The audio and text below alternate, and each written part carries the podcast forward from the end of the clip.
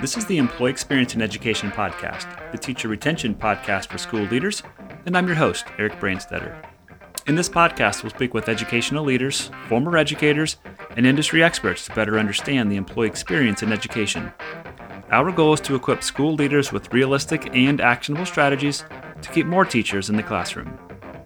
On this episode, we'll speak with Craig Randall, former counselor, administrator, college basketball coach, and author of the book Trust Based Observations.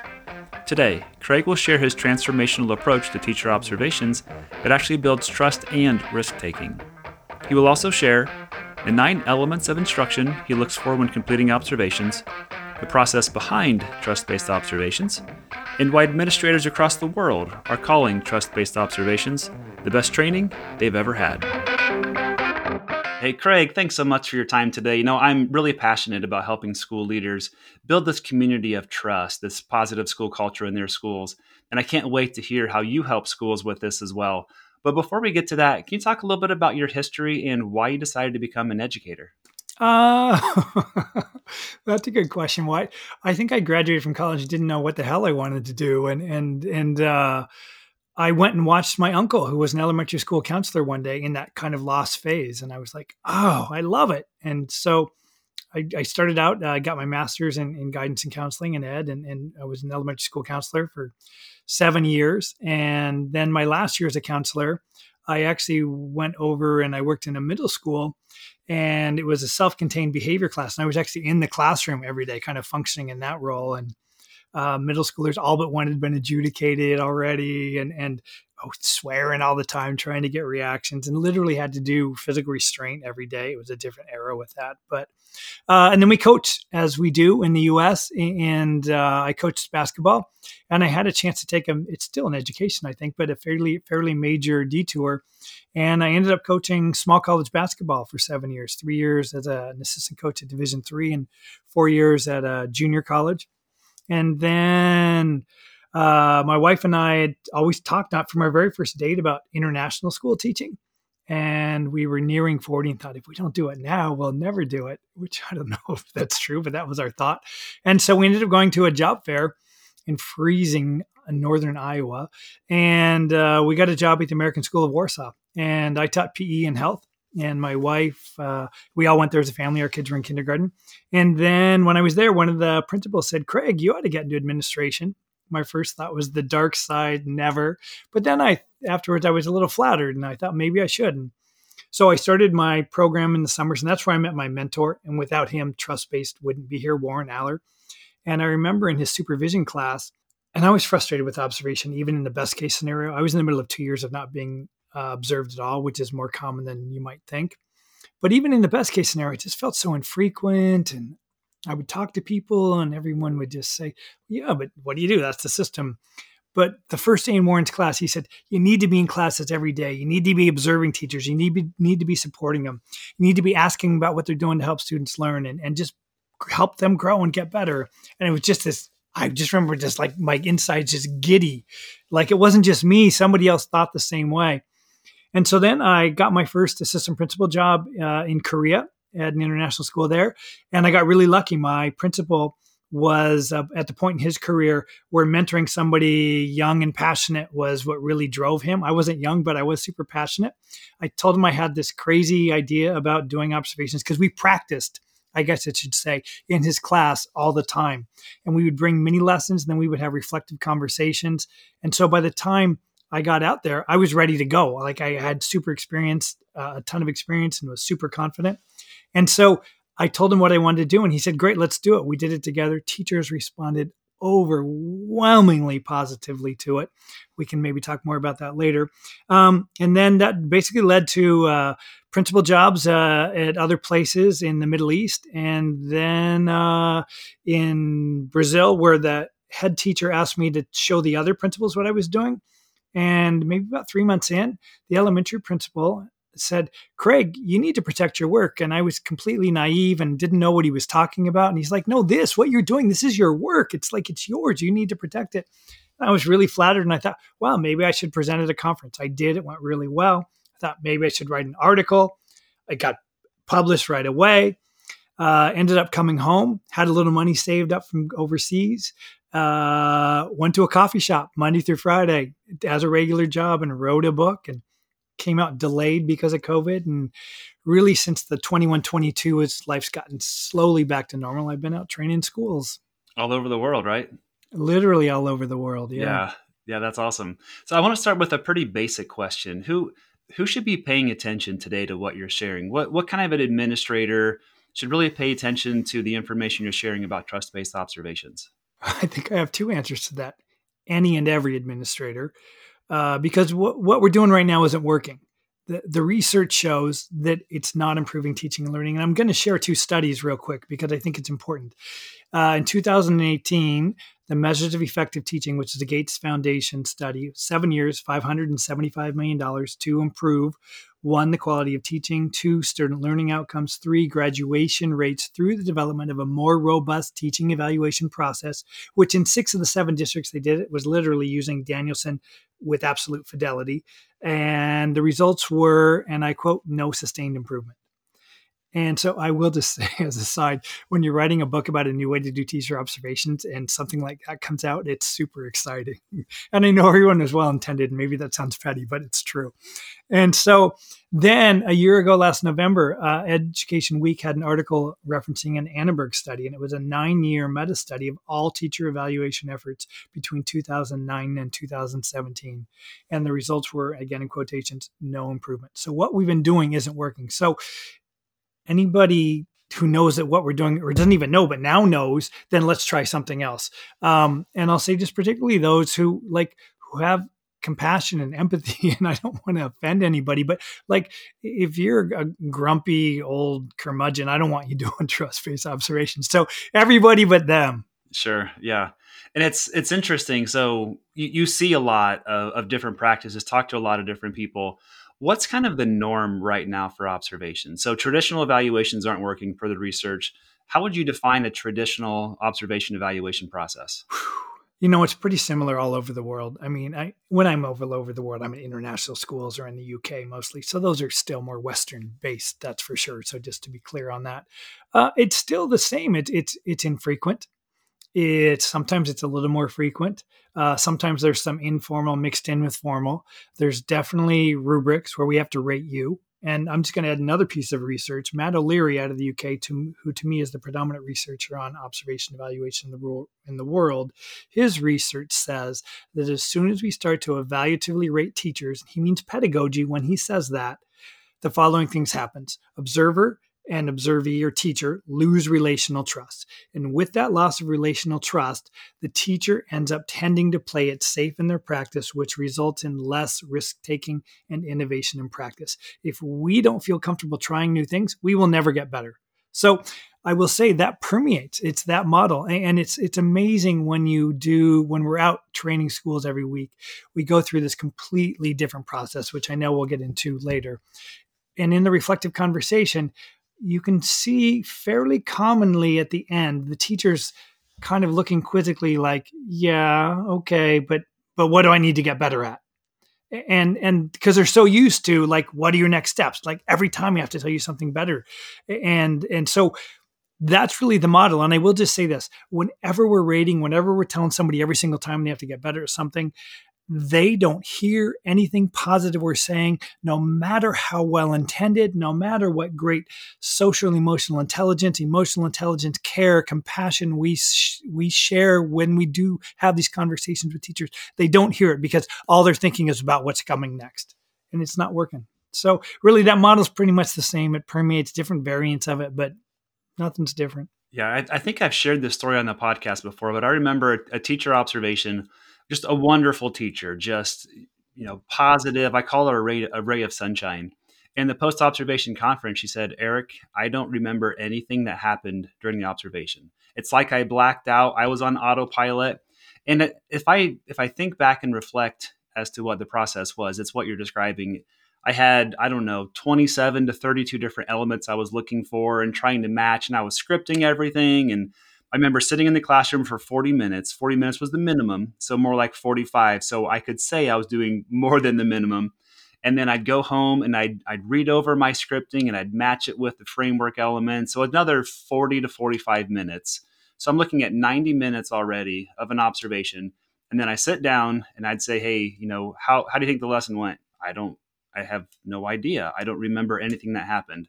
So, how effective is that if the teacher's experience is it's this high pressure, I'm getting evaluated, you're coming into my classroom maybe twice or three times for an entire year. I spend five hours a day teaching. You come in for 90 minutes total throughout the year, and I'm getting evaluated. Like it's, it just doesn't work. It, it's actually amazing. I, have I've been doing a, a pull, pulling together some of the history that I'd created for the book, which didn't end up in the book. And since the late 60s, people over and over and over again have been cautioning about separating evaluation for retention from supervision for growth. Like in the late 60s, the clinical model, the pre observation, observation, post observation conference that still permeates today. They were saying that then. Uh, in after a nation came out, a risk came out in 1983. They commissioned a report that was studying evaluation so they could see what worked. They posed the question. The Rand Corporation went in the study: Can one tool serve both purposes? Their answer was no. Danielson, when her first thing came out, said, I know these are in opposition to each other, but we should do them anyway. Stronge in 2003. I know that they, they don't work, but we need to find a way to make them work anyway. It's like it makes no sense to me. For 50 years, over 50 years, people have been saying, let's not do them together, or I know we shouldn't, but let's do it anyway. And it's like, but the results are saying they're not. So, and your example with that teacher, it's like it doesn't work. To, it, it, doesn't build trust. It doesn't build faith. We have we have to create conditions so it's safe enough for teachers to feel comfortable trying new things. It's that simple.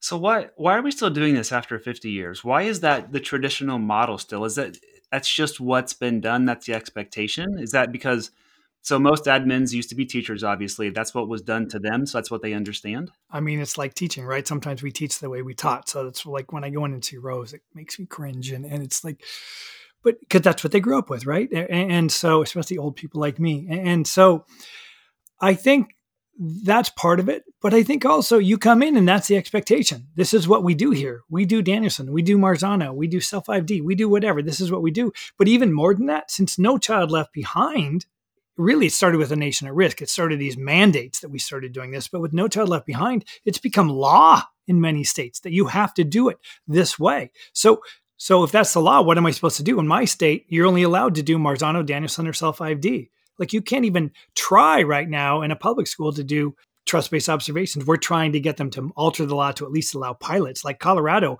at least allows pilot projects to see something different. So a lot of times it's out of teachers' hands too. I mean, principals, leaders, school leaders' hands. And I talk to a lot of leaders from across the nation and beyond about teacher observations. What I find incredible, so a lot of smaller private schools, public schools that are really small, you know, there's a, a, decent amount of turnover oftentimes in those principals. And I'll sit down with the principal and they'll ask, so how, Eric, how do I do teacher evaluations? What, what's best practice? And I'll say, well, what, you know, what have you been doing? What are your thoughts? And there's kind of this blank look oftentimes if I don't really know what I should be doing. And then the opposite of that, which I find, I find this fascinating too. There are so many large districts that every school can kind of make a choice of how they do evaluations from the form to the process. And I'm from a district where it was very regimented. It was union approved, collective bargaining, you know, went through that process. So everybody had to do the same. So the land, it's there's just so much that's out there for teacher evaluations with what people are doing. And I think to your point, most administrators, school leaders know it's not working, but they don't really know what else to do. I mean, it's not uncommon when people reach out to say, I knew I didn't like what was there before. And now that I see trust based observation, it makes sense. And so it's transformatively different. I mean, you read the book, you know it. It's transformatively different in, in terms of everything the frequency, what the reflective conversations are about. It's about them, it's not about us. It's the elimination of pedagogy. So a lot of times people haven't had an alternative tool to know what to do, and this gives you one. Yeah. And you and I spoke right before we hit record today, and I mentioned to you, I wish as an administrator I had this resource because it would have changed how I approach observations, approach feedback. So let's start with when people think about teacher evaluations, there's two kind of big components to it that I hear. One is the form. What's the form? What should I be looking for? The other is the process. What's the process look like? I'd love to dig in and talk about the TBO form, right? Because we just talked about how rubrics to have what 76 indicators at times and trying to be able to measure 76 indicators you talk about what a form looks like in the TBO process. Yeah. So I'm going to say the first thing is research that I've read says if there's any more than 10 indicators on an observation template, that as observers, we tend to lose the forest through the trees and we don't see the craft and art of teaching we only it becomes an exercise in tick box and teaching is craft and art so we have to we have to see that so we have nine areas of pedagogy on it, it, it I didn't leave it at nine on purpose. It just it's what we ended up at. I'd be like, I, I just have to open up that I never thought, aha, I know what the problem with observations are and I'm going to fix it. This just developed organically and it happens to address the problem. So I'm not that smart. But the nine areas also because it does allow us to add a 10th area. And we've had numerous schools that we've worked with that are special needs schools and they have like three maybe three teaching assistants in each classroom. And many of those have added a 10th area that is effective use of teaching as instructors or whatever. Or, or sometimes we've done some Catholic schools and they've added a 10th area related to Catholic values. So a nice little bonus is it does allow you to add some flexibility, but it's just solid areas of practice. It's learning targets, all the different areas that, and I know some people are inquiry based, but you can change it to essential questions or whatever. It doesn't have to be a target. It, it has the flexibility to do that. It has classroom relationship. It's just solid basic stuff. Nothing is rocket science here because uh, relationships are vital. It has management. If I can't manage my class, nothing else is going to happen. It has uh, cooperative learning. I'm a huge cooperative learning fan. Kagan cooperative learning to me is amazing. I know there are no panaceas, but that's about as close as you can get to me. Um, it has working memory, cognitive load, which is uh, just us being really cognizant of what's the cognitive load of my class as a whole, and purposely now stopping and building in little mini reflection and processing activities to get things into from working memory into long-term memory or to process what my next steps might be. It has questioning because we always ask questions, right? That's a higher order thinking skills, and it has formative assessment, descriptive progress feedback, and differentiation. That's it. But the form is super, I know you've seen it, it's super specific. It has all these tables on it, uh, a couple little pyramids. And when you first look at it, it's daunting, I know. But once you get it into practice and you work on it, or certainly through a training when we're working on it, it becomes you become proficient really, really quickly. And the form, the way it's written, is so specific that what we write is really, really specific. And because we're writing super specific, it means more to teachers when we share it in the reflective conversation. And I'll just share after we finish a reflective conversation, we always ask teachers, now that you've had a round of trust based observations, what do you think? Whether you want to compare it to other models or not is up to you, but what do you think? One of the most common things that we hear teachers say is, you know, before when I had a good observation, uh, and this is maybe a primary example, but they'd say, Oh, that was great. Like your relationships are off the charts. You're super engaging. Behavior management was good. Keep it up. I love it. And they'd say they always appreciated that. Now we might say, so under formative assessment, I had teacher led, it was clearly planned for, and it was a combination of observations, conversations, and artifacts of learning as you were circulating the room when the kids were working on their project. And they will say, and I'm happy to throw in praise words along with that. But even without the praise words, they'll say that means way more to them than getting the other because it's so specific and it gets them to start thinking about other areas of practice. So, on formative assessment, for example, it also lists peer to peer and student self assessment. So even though we're talking about we, we saw, and we always say absence of is not a negative, because those other areas are on there, they just automatically on their own. Because the other thing they do regularly say is I'm already thinking about what to get better at in other areas without you even saying anything. So that happens. It's manageable like that. And then the other thing about the form that I think is really uh, a game changer, I believe, is, is that it's it's a professional it doubles as a professional development resource tool. So under each one of the nine categories, we have the word toolbox possibilities and a list of strategies that fall into that category for relationships or management or whatever. It's not an unabridged list, but it's a, certainly a super thorough list. If you click on toolbox possibilities in each one of those, it brings you to another page. And right there are resources for me as a teacher or as a leader that I can begin to use right away. Like here's deep dive recommendations if you want to go into a book. Here's here's some general articles that spell out what that strategy is about and here's specifically actionable articles that i could read or watch a video on and begin to put into place tomorrow and all that together is the form and it's it's again i think it's transformatively different Yeah. So what with rubrics, traditional rubrics, we're using kind of a summative tool as a form and there is no numbers ratings with that Thank right you. and that's huge because that's that's what people look at is am i a three am i a four what am i we're, we're using that summative tool in a formative way to say this is what you could be doing but you're only a three right you're only a two right now you flip that tremendously and you capture evidence of right so within the nine pedagogical areas you talk about the evidence of and why you have that mindset on the form the first way you're talking about two to three. Sometimes on some of those other models, that'll be like from once or twice per class to frequently per class. Like what what does that mean? How does that improve my teaching and learning? And so it creates defensiveness as soon as it's a two or three because you might be thinking, no, no, no, no, I'm a three. You just didn't see it that one day, right? And, and so we're this, well, we don't even have to get into that.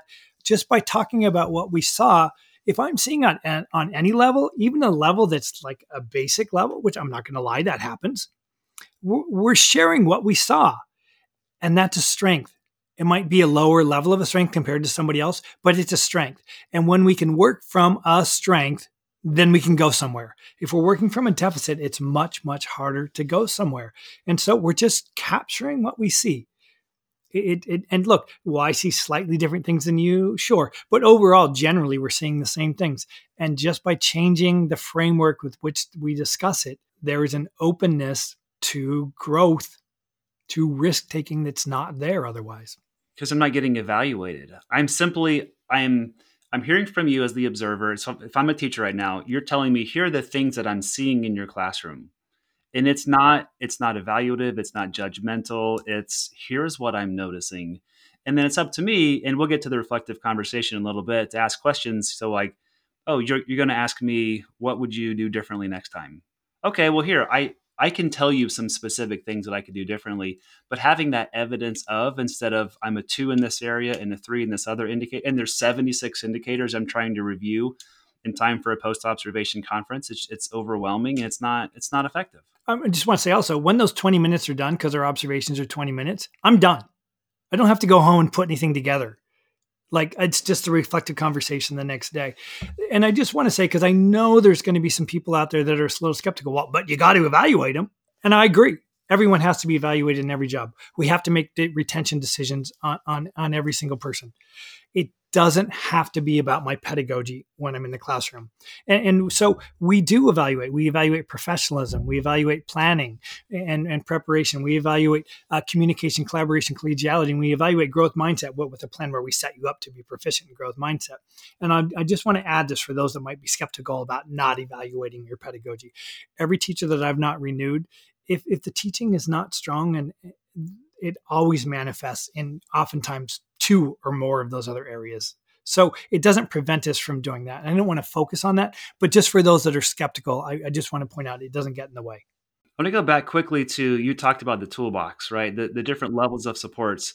So with this idea of a traditional framework or a rubric is meant to show here's what success looks like in the next level there's interpretations of that. You had mentioned, well, I did that, just not when you were here right now. But having a list of resources external from a rubric, if you will, that provides a lot more guidance for me as a teacher. It provides a lot more different levels of support, different types of supports.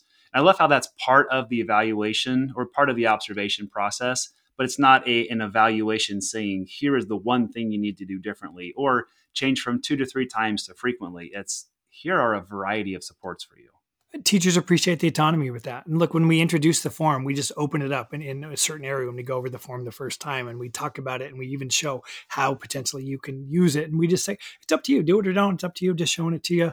And even that, that, that, that gets them more, they, every week when you do training, there's people and they're, they're leaning into the form and they're looking real closely because we sit beside them. And you can just tell they're going to go in the toolbox that night. And I'll see them in the hallway the next day and I'll say, Did you go into the toolbox last night? And they inevitably, inevitably sheepishly will say, Yeah.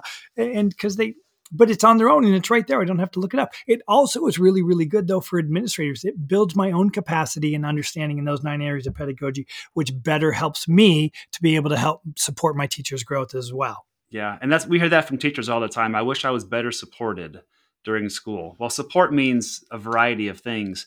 now I have concrete evidence of here's all these different supports, all these different ways that I'm able to provide that support to you. So I, I love that part of it. And we'll get more into that too when we get into the part about offering suggestions. Yeah, let's talk about process for a little bit now. So we, we, we've dug into the form, what the form looks like. Um, we talked about this already, but what's typical for most evaluation processes is if I'm a if I'm a newer teacher or a I have an action plan, a, an improvement plan, I might be observed three to five times per year. If I'm tenured, I might be observed once every three years or so.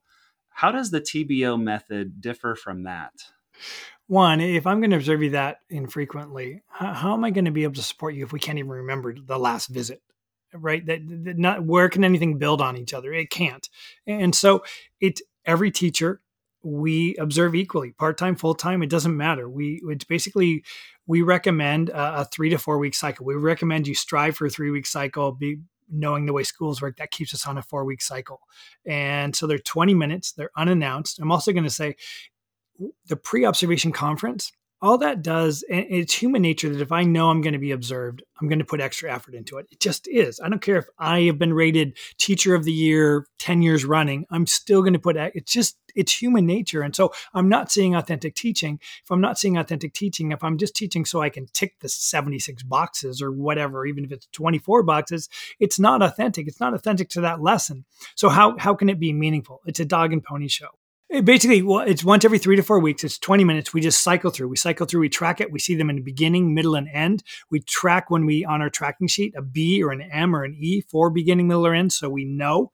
And, and we just keep going through over and over and over again all year long until the next year and so there's more we don't offer suggestions until at least the beginning of the fourth time there's exceptions for like new teachers or something super super egregious but that's the basic framework of the way the process works just the observation part not the reflective conversation but yeah, it's simple. And you kind of glanced over this, but I think the idea of not providing suggestions until the fourth observations, that's a huge mindset change for a lot of people because oft, again, so the traditional model, I go in three times maybe. So if the expectation is I provide suggestions. Teachers are waiting for, okay, tell me what I need to do. I've been working hard. I put in extra time, my extra due diligence to make sure lesson planning is fine. Just tell me what I need to do differently. But you just said wait until the fourth observation because it, it, that builds trust, right? Because you have a better understanding of what typical practice is like for this teacher, and you're not just saying, "I'm your observer, I'm your boss, I'm telling you what you need to do differently." Instead, you have these reflective conversations along the way. Reflective conversations the next day, all the time. And so, look, what we're doing isn't working. The research we already shared isn't working. So, if I'm going on an every three week cycle, so what's the, what's the fourth time? That's nine weeks if the trade-off is I get nine weeks of building trust, so you feel safe taking risks, versus now when you'll be strategically compliant, people because you're the boss, they'll be strategically compliant and, and do what you say. But if I'm not owning it and I'm not choosing to go along with it on my own, my passion's not there, and we're not going to see the same difference. So if I can wait then that's going to make a big difference. I'm also going to say, how arrogant of me is it of me to come in after one time and say, oh, hey, here's what you ought to get better at. I like at the very very beginning the reason it became the fourth visit was completely by accident. I didn't want to give feedback at the very very beginning my first year as an assistant principal because i was afraid what if i tell you to get better at something you're really good at but i just haven't seen it yet? Because even as much as we're seeing you we're seeing you less than 1% of the time. And the other reason if i'm being totally honest was i was a little afraid. I wanted to be liked and i was afraid if i did gave them advice that would uh, that would ruin that. And a really really interesting thing happened the third time through, just a mass of the teachers started saying, Craig, okay, okay, okay, but what can I get better at? And that I didn't know was trust for years, but really that's what it was because we'd taken our time, demonstrated that this is what this is about. Trust developed. And then there was a willingness to embrace risk taking and change. I can't help but imagine now a culture where I'm observing and teachers are asking, okay, like, how can I improve? Tell me things that I could do to get better that's every administrator's dream instead of going in and knowing your post observation conference is going to be okay i forget what happened because it's so stressful for me like you're you're building trust you're building relationships you're building that school culture where people are engaged where they're empowered you're changing culture and it changes culture like almost immediately. And I have a really good example related to what you're saying in observation. I was at an international school in, in, Cambodia in May, and I was leaving on Friday afternoon with the school leader. It's a big school. We walked out. Along the way, we came across three teachers at three different times, three teachers we had not observed that week. All three of them said basically the same thing, but they all had the same wistful tone. And they all said basically, they said, Oh, I thought you were going to observe me. It's like, where in the world do people say, no fair, I didn't get my turn being observed? And let me talk about why that happened. It happened because the teachers who had been observed and had had the reflective conversations that week, which is about a dozen of them, it was them talking about it to other teachers afterwards. That was it. And it changed the culture like that. Another big difference is how feedback is provided. I read in the book you, you suggest not sending feedback via email. Is that right? That's traditional practice. Tell me more about that. So I'm just going to say, I tr- in the book I use the word feedback a lot. I'm really striving not to use that word anymore and talk about reflective conversations. And because what I've discovered in my work at schools, although feedback's almost a four letter word. And so I, I, I strive to stay away from that word. And so you can't read tone in email. It's so bloody impersonal. And so instantly, no matter what I read, I'm, I'm going to think or worry something something bad. I, there's districts that I know where they just email feedback like two thirds of the time. It's the anti of building trust. It's the anti. If, how are we? It's about hum, we're human beings in a human being to human being profession, and we can't even model it with our reflective conversations. Ah, give me a break. Whenever I was observing, I would always in, in my own mind, I would justify sending feedback because I wanted the teacher to be prepared for our post observation conference. So how how does that how does that work if I'm a teacher then and the, the expectation's been communicated to me saying we're going to I'll be in your classroom for 20 minutes or so and then we'll have a, a reflective conversation the next day. Is there kind of anxiety in me of of how did I do in this observation? How how is that different from the teacher perspective?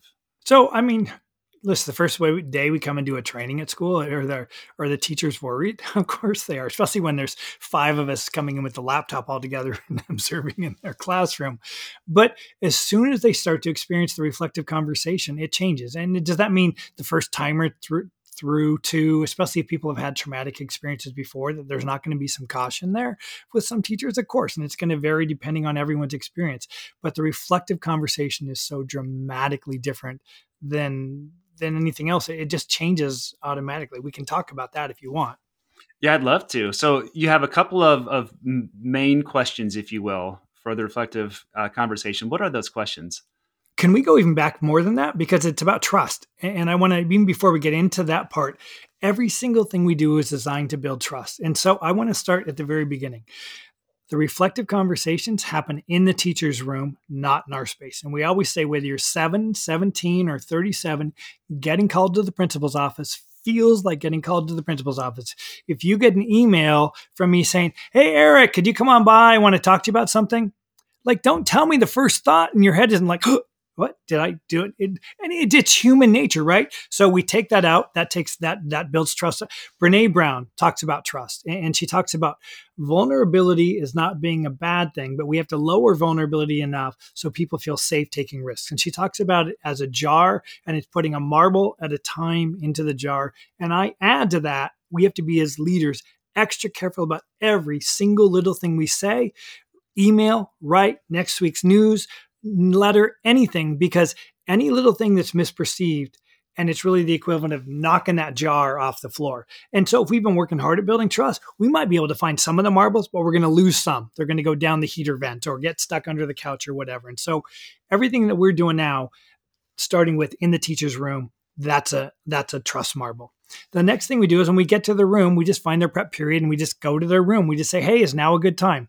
We think even just having that slight little courtesy of asking 99.9% of the time they say yes, but that's a little trust marble in the jar.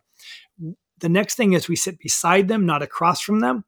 Hierarchical power difference says if I sit across from you, that magnifies the difference. If I sit beside you, that minimizes the difference. As the father of twins who just turned 21 yesterday, I can tell you during some of those teenage years, getting them to talk was the proverbial pulling teeth However, we'd go on a hike, one in front of the other, or we're driving in a car side by side. All of a sudden, they're much more willing to talk. We don't think it's that different with adults. Maybe not quite the same need for autonomy as teenagers, but the same thing. So we sit beside you. That's a trust marble in the jar. The next thing is we're totally transparent. Like you and I are both looking at the screens, looking at each other. That's the form. You're sitting right beside me. You see the form. I see the form. That's transparency. That's a marble in the jar. Now, getting to your questions, we look at that as a handful of marbles in the jar. Instead of my talking first and telling, I'm asking and I'm listening and I'm valuing you. I'm actively listening and valuing you. The first question is, what were you doing, pedagogically speaking, to help students learn? And we unpack that even more to build more trust. We just say, look, sometimes when we come in, I definitely want to hear about those 20 minutes, but you'll feel like, oh, the best part was right before you came or right after you left. Please talk about that too. And we feel like by talking about that, that's a little safety trust marble as well. When we do that, we type their answers out. We work on reframing, reframing them into pedagogical language. We share back what we captured, demonstrating that we're listening. And we ask, is there anything else? Oftentimes, repeating what they said we'll draw out more. The second question is if you had the opportunity to reteach the lesson, what, if anything, might you have done differently? And we unpack that with the purpose of building trust too. We say, look, teaching is super, super hard. And when we nail a lesson, we want to celebrate it. I don't want you to feel like because I'm the boss, you have to manufacture an answer. If you nailed it, say you nailed it. I've seen hundreds of lessons during the 20 minutes where I, I wouldn't recommend anything. And at the same time, we say, we know most of the time we tend to think, oh, I wish I would have. And then we restate the question again. We capture their answers. And then we think this is a reverse marble, reverse trust marble. We don't ask, is there anything else? Because we think if we do that, that'll get the teacher worrying and thinking, oh gosh, what did you see that I should have done differently? So those are the two questions. And, and if I'll just continue, the next thing we do after that, and it's not in the book, I don't know why I didn't put it in the book. I, I I have no good reason. We talk to them about the goal of trust based observations. And we tell them this. This is the first time. If we feel like somebody needs to hear it again, we'll tell it the second time, the third time, the fourth time. But we say the goal of trust based observations is for me and everyone else in the building who does observations to build enough trust with you and every other teacher in our building so that any one of us can come into your classroom, observe you, see you trying something new, and even though it's highly unlikely, have it be a complete and total disaster, a train wreck, yet you won't have that same panicked, oh my word, oh my word, oh my word, they're observing me and this is happening. You're actually not worried at all because you already know what's going to happen because you know it's all about trust. You know the next day when we come into your room, we're going to say, Eric, I love it you were taking a risk yesterday. And we're going to high five or fist bump you. And we just say, because when we create those conditions, what's going to happen? You will persist in taking risks, and so will every other teacher in our building. And when that happens, we will necessarily grow. So we tell them that, and then we just plow through the evidence of, and then we share the form with them afterwards. And it's such a different conversation than what most observations are. So what and this this comes out in the book and what you just said is innovation and risk taking and having this environment where teachers can try new things, feel safe and comfortable trying new things and know that it's not necessarily going to be reflected on the feedback on the evaluation because it's part of it's part of the culture. The culture is we're going to try new things, we're going to fail fast, move forward together. Isn't that what we want for our kids? I mean, if we're not modeling it with our observation, with our adults, like right now, if we were to if there was a category on, on, I'm sure on those 76 indicators, there's probably one on feedback to students. If we were to rate like what we view as like that and what we want students to be, and we were to rate teacher feed principal feedback to teachers under the same category it would be one it would be the worst it would be unacceptable. Like how can we not model what we want our teachers to be doing? Yeah. And that's that's come out a lot actually in conversations on the podcast. This idea of what we expect our teachers to do with our students is not what we as leaders are doing to our teachers. It's it's so it's so backwards at times how we approach the adults versus what we expect from our adults to the students. And this is just a, another perfect example of that. I mean, you can tell it gets my blood boiling. It, it's and, and look, so it doesn't have to be that way. We can change it. We can make it this, and we have to. Otherwise, we're hypocrites. And let's just call it what it is. Yeah, that's right. So, anything else you want to talk about with TBO? What I want to talk about next is what feedback you're getting from school leaders and from teachers. Now, you, t- you talked about that a little bit, but anything else about the TBO process you want to share before we move to that next set of questions? Yeah, I, uh, just one more thing is, is it's it's comprehensive, and, and so I well let's talk about offering suggestions. So when we do offer suggestions, first off, we ask permission to offer a suggestion. And again, that might sound strange, but it gives them the opportunity to say no. People sometimes will go, well, why? But what if they say no? And all I can tell you is in my career, I had one person say no. Uh, I like to joke that she was French because she was, but really the bigger issue is that we, she probably had traumatic experiences before and she wasn't ready. And so we waited, and two or three months down the road, she was ready. So we ask permission. That again allows them to engage in it, not be strategically compliant. But even then, when we do, it's supported. And so when we support it, the the main ways are one, like I said, we we could dig into an article or two ahead of time. So then I'm prepared to go over that article with the teacher and then plan about how we can start to put it in their practice tomorrow. But another way that I think is really, really huge is because I'm in classes so much, I know who's best at what firsthand. And so then I might go up to one of my teachers and say, Hey, Eric, we all know how good you are at descriptive progress feedback. I've got a teacher that could really benefit from your expertise. Would you be willing to work with them? No teacher ever says no to that, right? So, and then when am I seeing you again? Three or four weeks later. So I do everything exactly the same, but do I have a little bit keener eye towards that one area? Of course. And then that's where it's maybe a little bit of instructional coach working there. And we don't pile on with another activity, another area that we want to work on until we're where we want to be on that area. So that's one thing I want to share. The other thing is for each one of those nine areas of pedagogy, starting in year two of the program, we have a monthly professional development community where teachers have autonomy in choosing one of those and they create an annual goal about getting better in that pedagogy, real specific, smart annual goal. And so they work on that all year long with their uh, with whoever's facilitating, and we tap in again to our in-house experts to lead those. If we think about annual goals, like I, I I guiltily admit that I've created annual goals with honest intentions, gotten an email from my principal in May saying we're going to go over your annual goals at your end of the year evaluation struggled to go find where my goals were and and like luckily I'd made some incidental progress. But now you've got an annual goal. I'm providing monthly professional development on it where we're building a new practice and talking about how it's going to help you go and just keep building that all year long. And we have another question that we start year 2 and that is talking about your progress on your annual goal. So it keeps it front of mind too. So I just want to add that we we're supporting growth in, in uh, as a comprehensive a way as we possibly can. Yeah and to your point if I'm an observer, I know the strengths of my people because I'm in the classroom so many times. One of the things that we hear from a lot of administrators is just how busy the profession is, how hard it is to be an administrator. Oftentimes, you know, everything falls back on me, and that is the case because you're the school leader.